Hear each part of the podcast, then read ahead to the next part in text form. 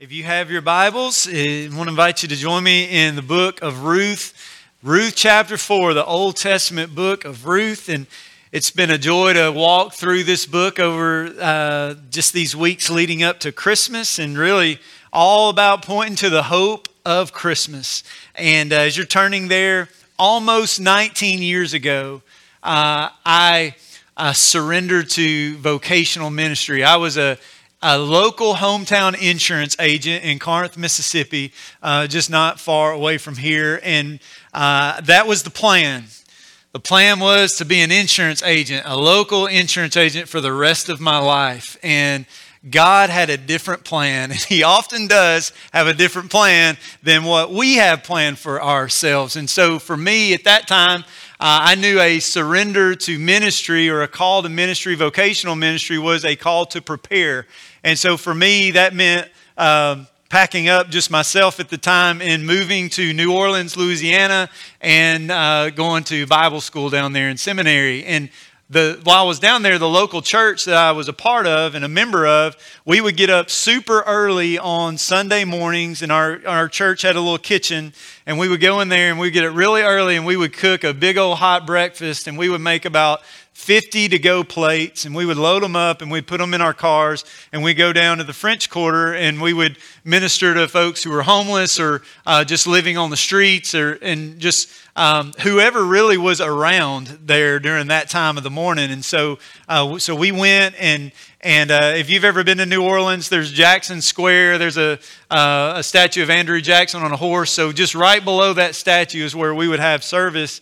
And so we had loaded up, gotten down there, and, and it was kind of hard finding a place to park, but I found one and parked and made a run over to Jackson Square and had a morning of ministry there. And, and we would load up from there, and then we'd head back to church to go to church service. But I went back, and my my car wasn't there. I, I, I, looked around and, and I, uh, several thoughts are running through my mind. I'm like, I, I, think this is where I parked, but my, my car wasn't there. And then I was, I was having a moment, as we like to say, and I'm, I'm processing like, okay, did, did, did, did I get did I get my car stolen? Because that's a really weird feeling if you've ever had your vehicle stolen. Like, that's weird. And, and so I'm processing it. And as I'm processing, I notice there's this little sign that's on a curb and it says tow away zone. Like, and I, I don't know how I missed it, but I missed it. And I'm like, okay, my, my, my, I drove an old Pathfinder. My,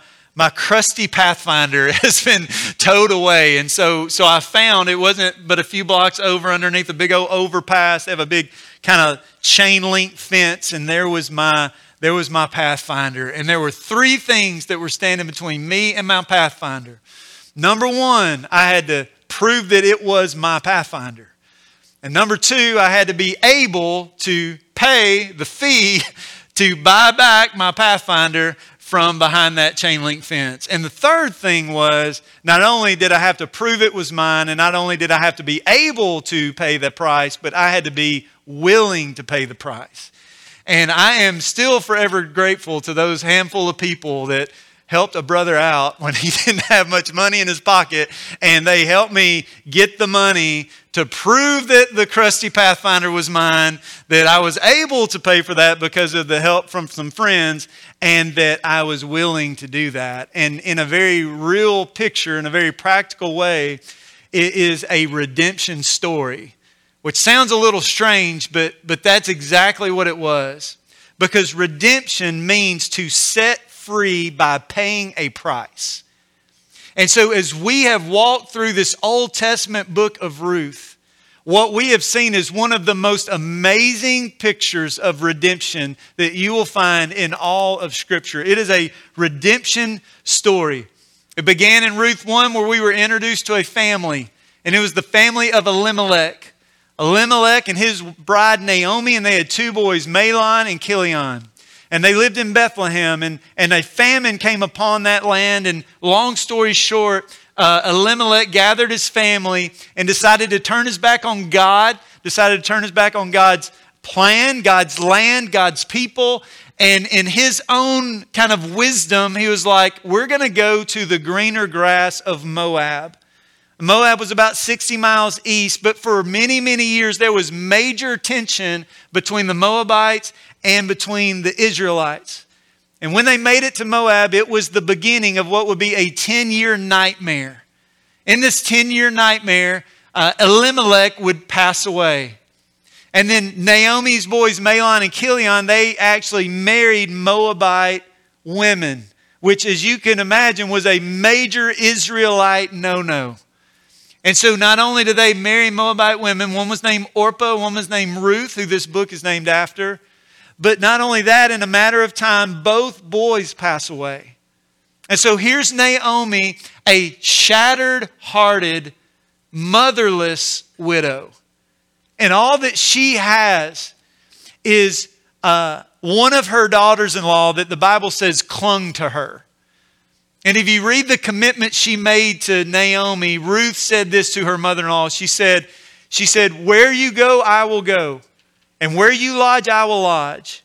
Your people will be my people, your God will be my God." And in the, that, that statement of commitment, we see her testimony of placing her faith in the one true living God. And where Orpah, the other daughter-in-law, kissed her mother-in-law essentially goodbye, Ruth clung to her and they made their way back to Bethlehem. Now, when they made it back to Bethlehem, evidently Elimelech had some land. He had some land, and when he passed away, that land would have passed on to his boys, Mahlon and Chilion. And so when they passed away, this property is now essentially up for grabs. And so there had to be someone that could buy that land back. But the problem was is Naomi and Ruth are destitute. They are poor. They don't have the funds to redeem the land.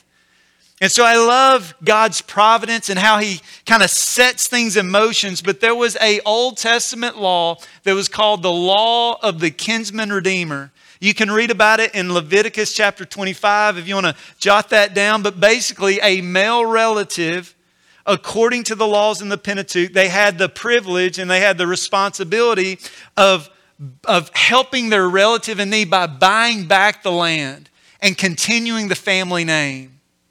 And so, knowing that law of kinsman redeemer is in place, it just so happened that Naomi and Ruth make it back to Bethlehem during what's called barley harvest, harvest season.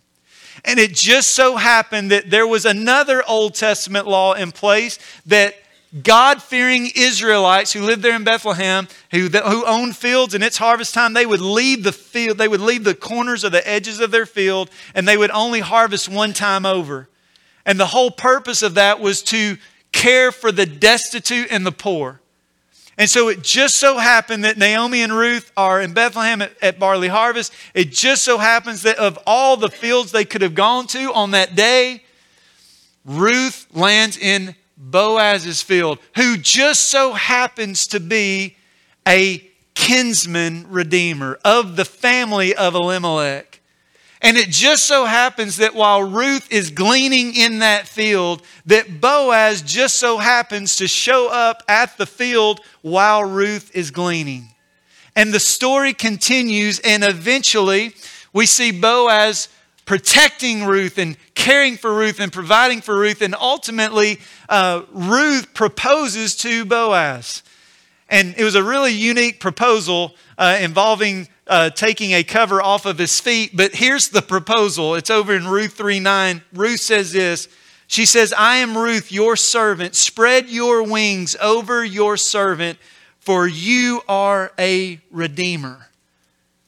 In other words, Ruth knew she had no ability to redeem herself, her land, that Boaz was her kinsman, therefore a kinsman redeemer. She's saying, Listen, Take your wing, bring me under your wing, care for me, provide for me. You are a redeemer. You're my redeemer. And so, what Boaz does is he says, Actually, there is a closer redeemer than me.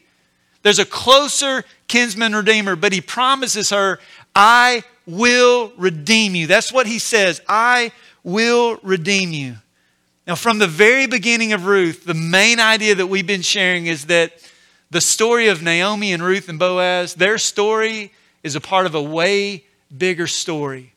This redemption story is going to point to a way bigger redemption story. It's that grand redemptive narrative of Scripture, which is basically it's the story from Genesis to Revelation about how God, in His grace and in His mercy and in His love and in His care, is redeeming a people for Himself for His glory. And so their story is pointing to a bigger story, their redemption story to a bigger redemption story. And our story is to point to a bigger story. You're in my story. And who is the bigger story? The bigger story is Jesus. He is the bigger story. And that is the main point of today in this message is that Jesus Christ is our Redeemer. Jesus Christ is our Redeemer. So let's look at chapter 4, verse 1, and we're going to walk through this, this, uh, this passage together. The Bible says this Now Boaz had gone up to the gate and sat down there. And behold, the Redeemer of whom Boaz had spoken came by. And so Boaz said, Turn aside, friend, sit down here. And he turned aside and he sat down. And he took ten men of the elders of the city and said, Sit down here. And so they sat down. So there's a lot of satting down that's happening in these first few verses. But notice where they're satting down at. They're sitting at the gate. The gate. And so the, we see the place of redemption in the story of Ruth is the gate. The gate was super important. In those ancient cities, they would be walled, and around these walls, you would have gates. And it would be at the gate where the elders would gather. It would be where, if you would want to know what's going on in the city or what's going on in the area, you go to the gate. This is where everybody gathered. This is where court would be held, is at the gate. There were legal transactions to be made, like redeeming land or redeeming a bride, that, that would all take place at the gate. And so the gate is a very important place and it is the place of redemption for Ruth. Why the place of redemption? Because Ruth was so impoverished that she did not have the ability to buy the land back. So she had to she had to have a redeemer. And so as we walk through this chapter, we are going to see the story of Ruth and Boaz and that, that picture of redemption. But as we walk through it, we also are going to see our story and our need for redemption because the gate was the place of redemption for Ruth, but the cross is the place of redemption for weary sinners. That, that, that for all of us, the Bible says, all have sinned and fall short of the glory of God. That this, this is, though we may not be financially destitute, I'm thinking maybe all of us had an opportunity to eat a meal if we wanted one before we came is that we are spiritually destitute. In other words, we have no ability to pay the price for our sin to a holy God. Paul says it this way to the Ephesian church. He says in Ephesians 2 1 through 3, he says, And you were dead in the trespasses and sins in which you once walked, following the course of this world, following the prince of the power of the air, the spirit that is now at work and the sons of disobedience, among whom we all once lived in the passions of our flesh, carrying out the desires of the body and the mind, and were by nature children of wrath like the rest of mankind. So, though, though we may not be able to relate with Ruth's financial poverty, we can relate to spiritual poverty. Because the truth is, is that our sin carries a debt, and that debt must be paid by a ransom. A ransom is an amount of money that is paid to set a prisoner free. And so I love what Jesus, the word says over in Mark chapter 10, verse 45, Jesus says this. The Bible says that that he that that the Son of Man did not come to be served, but to serve and to give his life as a ransom for many. And so, in this story of Ruth, it is historical, it is actual, it is factual, it is a factual redemption story, but it's going to point us to a bigger redemption story. And even with Boaz, this kinsman redeemer, as we follow the text, what we're going to be reminded of is we see Boaz and we see how he leads and we see what he does, we are going to be pointed to Christ. He's a type of Christ in the Old Testament. I mean, he's not Christ, but he points us to Christ. He's an example, he's a model. And so in verse 3, the Bible says, Then he, Boaz, said to the Redeemer, Naomi who has come back from the country of Moab, is selling the parcel of land that belonged to our relative Elimelech.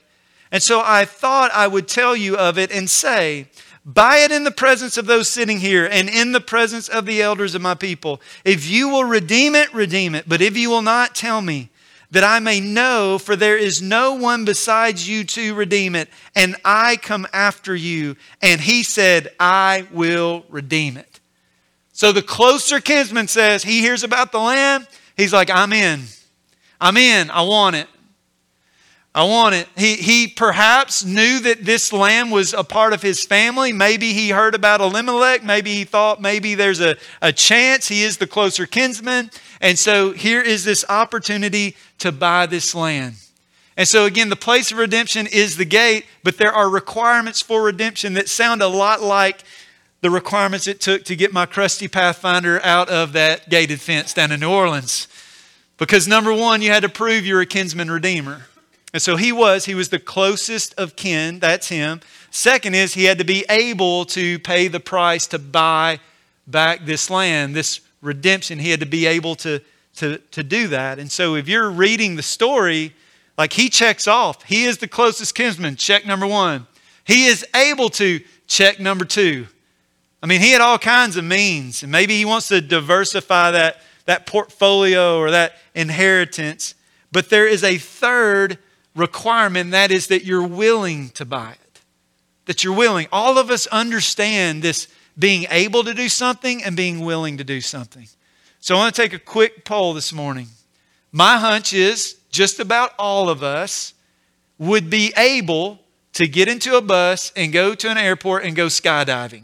All right? So we're able to do that. We're able to do that. However, who's willing to do that? it's two different things. So, so just curious, who are those that would be willing? You're able to skydive, you are willing to skydive. Okay, we're totally going to do this one day after church. All right, so I, am making a mental picture of who you are. It's going to be so much fun. So save your money and we're going to go together. But there's a big difference. You're able, you're willing. This closer kinsman is able, but is he willing? Look at verse 5. Bible says, then Boaz said, and I love his, he's so intentional with, with how he's sharing. Boaz said, The day that you buy the field from the hand of Naomi, you also acquire Ruth, and I'm going to add some emphasis here, the Moabite the Moabite, the widow of the dead, in order to perpetuate the name of the dead in his inheritance. And then the Redeemer said, I cannot redeem it for myself, lest I impair my own inheritance. Take my right of redemption yourself, for I cannot redeem it. Well, that's quite a change of plan right there. Because initially he's like, I'm in, I'm in, I will redeem it. And then he hears the words, Ruth the Moabite. And he says, I'm out. I'm out. He's able, but he's no longer willing. No doubt he this closer kinsman probably had a bride, probably had kids, he probably had a, a plan, he probably had a will, he probably had like, okay, like what I have, we're going to divide it up. But, but I don't know that my wife would necessarily like me taking another wife. I don't know if we have more children, then that inheritance then becomes divided out around among um, more people. And he says, This is going to impair my inheritance. And so, no. No, and here's the thing about the closer kinsman he always wanted the land and he never wanted the bride. And so when he said Ruth the Moabite, he was out. Verse 7 says, Now this was the custom in former times in Israel concerning redeeming and exchanging. To confirm a transaction, the one drew off his sandal and gave it to the other, and this was the manner of attesting in Israel. And so when the Redeemer said to Boaz, Buy it for yourself, he drew off his sandal. Now, that would be kind of interesting, right? If you went to close on your home and somebody handed you their shoe, that would be weird but not so much back then. And this actually, there was a old Deuteronomy 25. If you want to dig into it, there was actually this is a really big deal. Of there was shaming involved. There would be spitting in the face, handing the sandal. A lot of a lot of uh, pretty wild things are happening there. But by this point, essentially, this shoe that he would wear to walk his land, he's saying, I forfeit that. And so he's taking his shoe and he's saying, My land is your land. You redeem it, you buy it. Verse 9. Then Boaz said to the elders and all the people, You are witnesses this day that I have bought from the hand of Naomi all that belonged to Elimelech and all that belonged to Chilion and Mahlon, also Ruth the Moabite, the widow of Mahlon.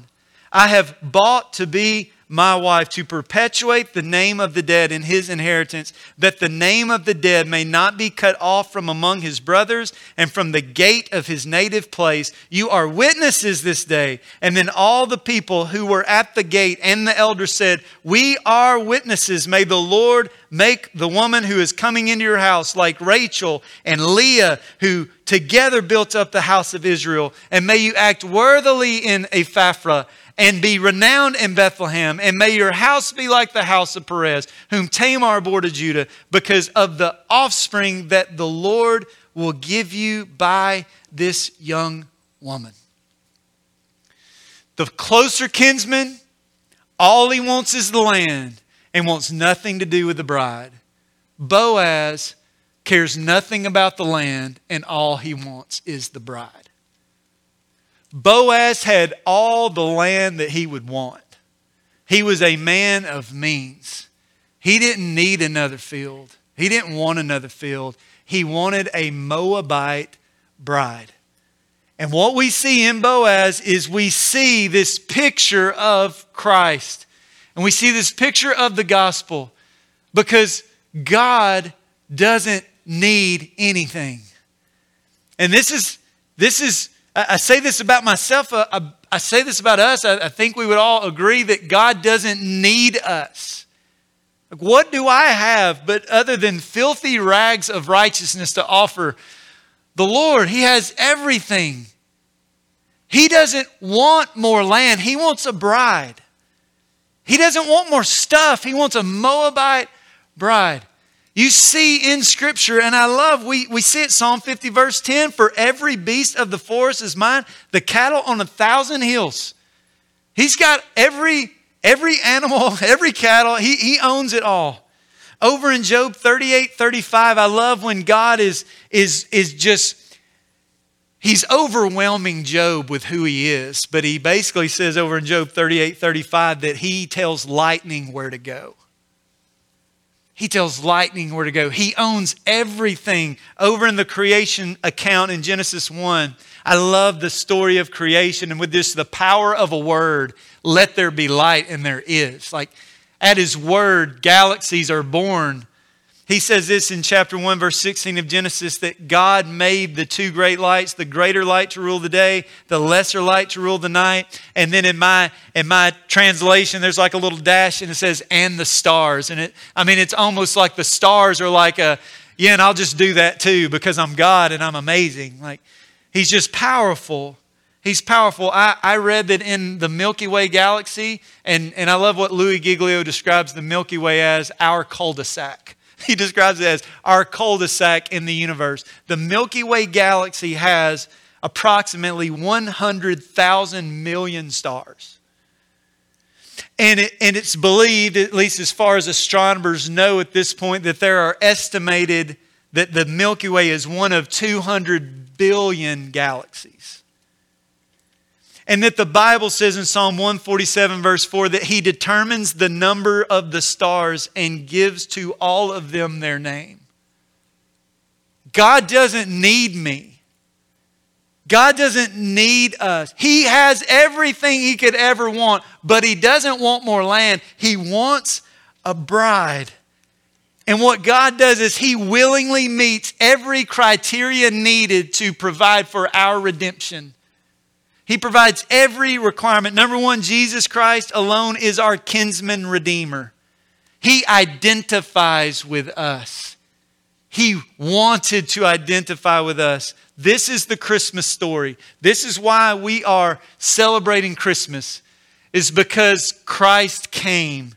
John 1 1 through 2 In the beginning was the Word, and the Word was with God, and the Word was God. He was in the beginning with God. Go down to verse 14, and the Word became flesh and dwelt among us. That's what we're celebrating in Christmas. Over in Matthew chapter 1, Matthew's gospel, I'm imagining this verse is probably being said thousands upon thousands of times in churches all over the world right now. But here's what the angel told joseph in matthew 121 she will bear a son and you shall call his name jesus for he will save his people from their sins. And this took place to fulfill what the lord had spoken by the prophet. Behold the virgin shall conceive and bear a son and they shall call his name emmanuel which means god with us that it is humbling, you know, to think that God clothed himself in flesh and dwelt among us only to be crucified on the cross. Like he, he was born to die. For us, he's our kinsman redeemer alone. Jesus Christ alone is able to be our redeemer. He's the only one wealthy enough to meet the ransom payment. He's the only one.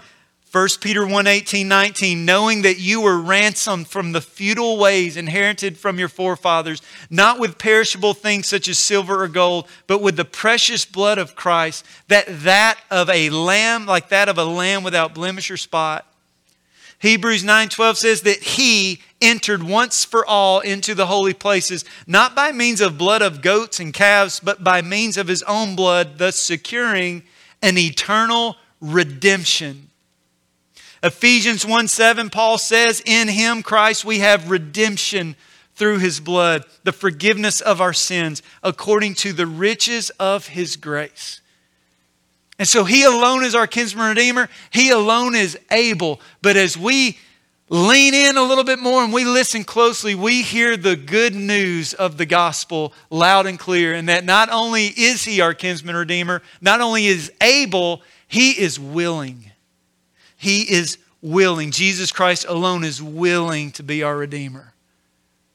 That's why God help us to never get over verses like John 3:16.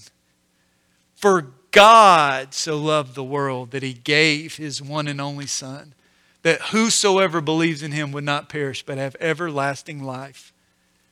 That God help us to never get over Romans 5 8, but God demonstrates his love toward us in that while we were yet sinners, Christ died for us. And that is amazing, amazing news.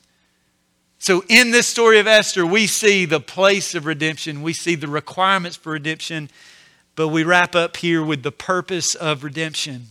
In verse 13, the Bible says So Boaz took Ruth, and she became his wife, and he went into her, and the Lord gave her conception, and she bore a son. And then the women said to Naomi, Blessed be the Lord who has not left you this day without a redeemer, and may his name be renowned in all of Israel. To which I'll just pause and just say, It will be. It will be. He shall be to you a restorer of life. He will be and a nourisher of your old age he will be. For your daughter in law, who loves you, is more to you than seven sons, has given birth to him. And then Naomi took the child, laid him on her lap, and became his nurse. And the women of the neighborhood gave him a name, saying, A son has been born to Naomi. And they named him Obed. And he was the father of Jesse, the father of David, to which I would just put King David. Verse 18 Now these are the generations of Perez. Perez fathered Hezron. Hezron fathered Ram. Ram fathered Amminadab. Amminadab fathered Nahshon. Nahshon fathered Salmon. Salmon fathered, here it is, Boaz. Boaz fathered Obed. Obed fathered Jesse. And Jesse fathered David.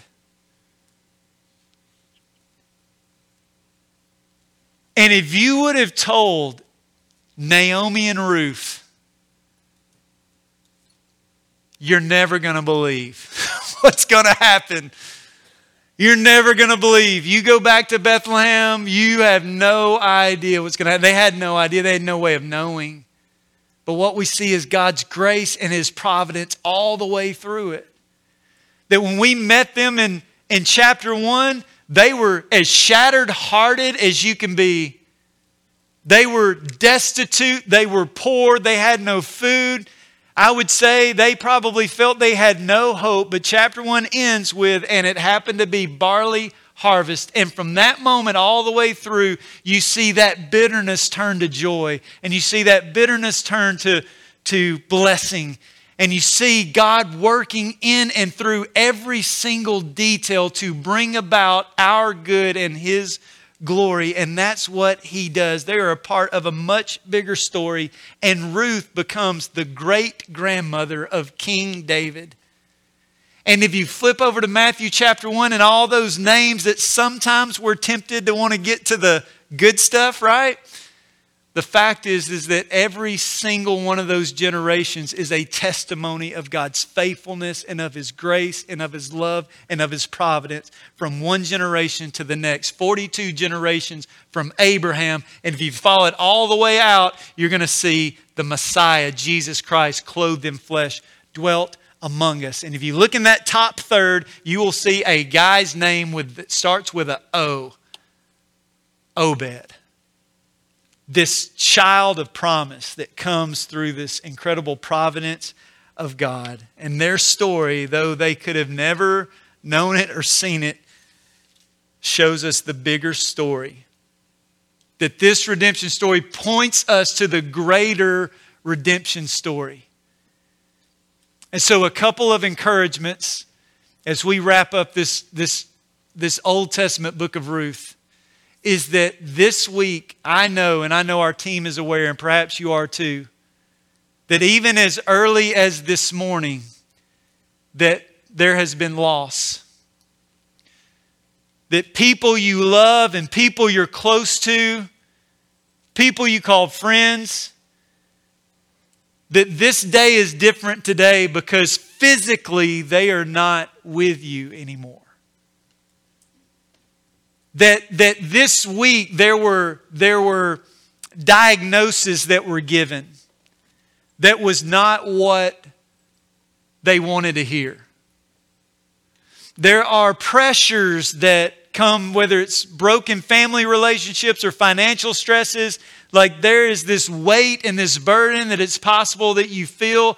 Maybe you feel it heavier in this season than you do any other time of the year. And so the encouragement is this is even in what appeared to be the darkest hour in Naomi and Ruth's life, the encouragement is, is that God was working every second. And that though we may not be able to see it all yet, but we can rest in the grace and the mercy and the care and the presence of God. Emmanuel, God with us. That's, that's his name. I love that his name is I'm with you. His name is I'm with you. And so, believer, even when days seem their darkest, God is at work and you are seen and you are known and you are loved. And not only this, but just like Boaz points us to Jesus, the encouragement is this whether you're the youngest believer in the room or the oldest believer in the room, is that your life points others to Jesus.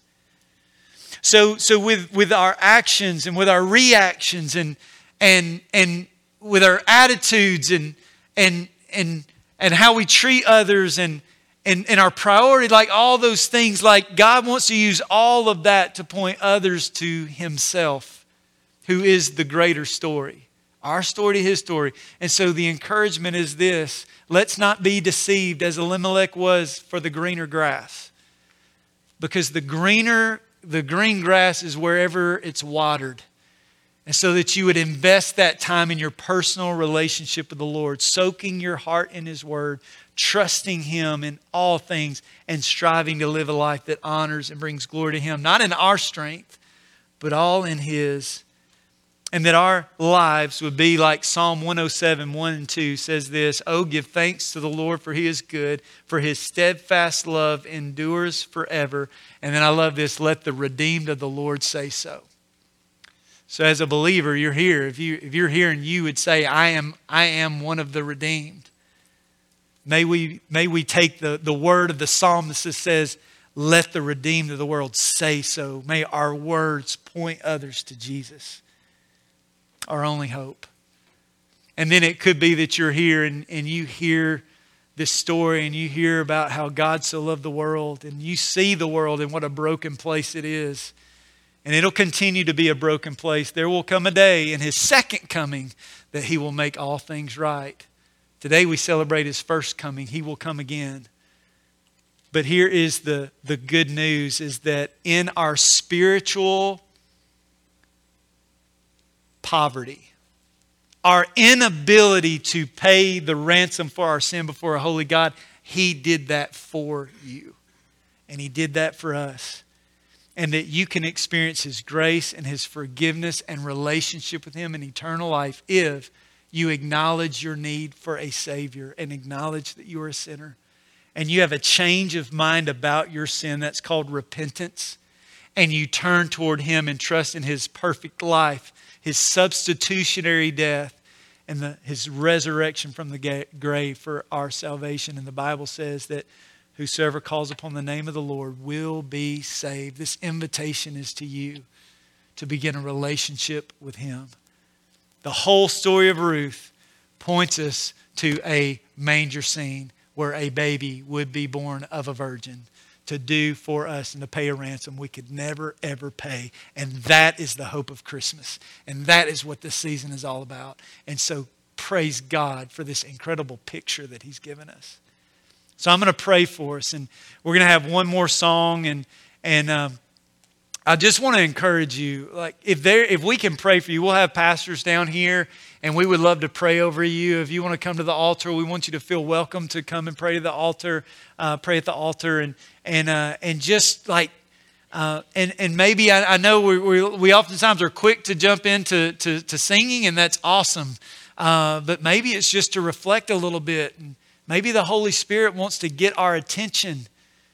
I say, hey, in this Christmas season, these are some areas of your life that I long for you to point to me in and trust me with. So whatever that is, so so we're going to have a song of response. And so during that time, we encourage you sing, pray, allow us to pray for you, whatever that might look like, and let's praise the Lord for the gift of His Word. Heavenly Father, thank you so much for this redemption story. That God, you alone are our kinsman redeemer that you alone were able to redeem us and that you alone are willing to redeem us. That, Father, I can relate with, with the, the closer kinsman who uh, he was concerned that his inheritance would be impaired. And God, to, to think that you love us so much that, that God, I, I look at my, my, my poverty and, and my, my righteousness as filthy rags, and I, I see that I impair your holiness, but the beauty of the cross and, and the Christmas story is that you gift us your righteousness. You clothe us in your righteousness through a relationship with you. So, God, help us never to get used to that. Help us to be overwhelmed with a fresh sense of gratitude for your redemption. And God, I do pray that if there's anybody here who does not have a redemption story, that if there's anybody here who doesn't have a relationship with you, that this is the most important decision that they will ever make. God, that they would acknowledge your, their sin, turn from their sin, and trust you alone in your life, your death, your burial, your resurrection. God, to believe with all their heart that you rose from the dead. And the Bible says that as we receive you as Lord, you will save. So, God, I pray today specifically for the salvation of those who need to be redeemed. So, God, I pray you are honored with our, the posture of our heart and that we would be sensitive to your leadership in our lives. God, we love you and we praise you. In Jesus' name, amen.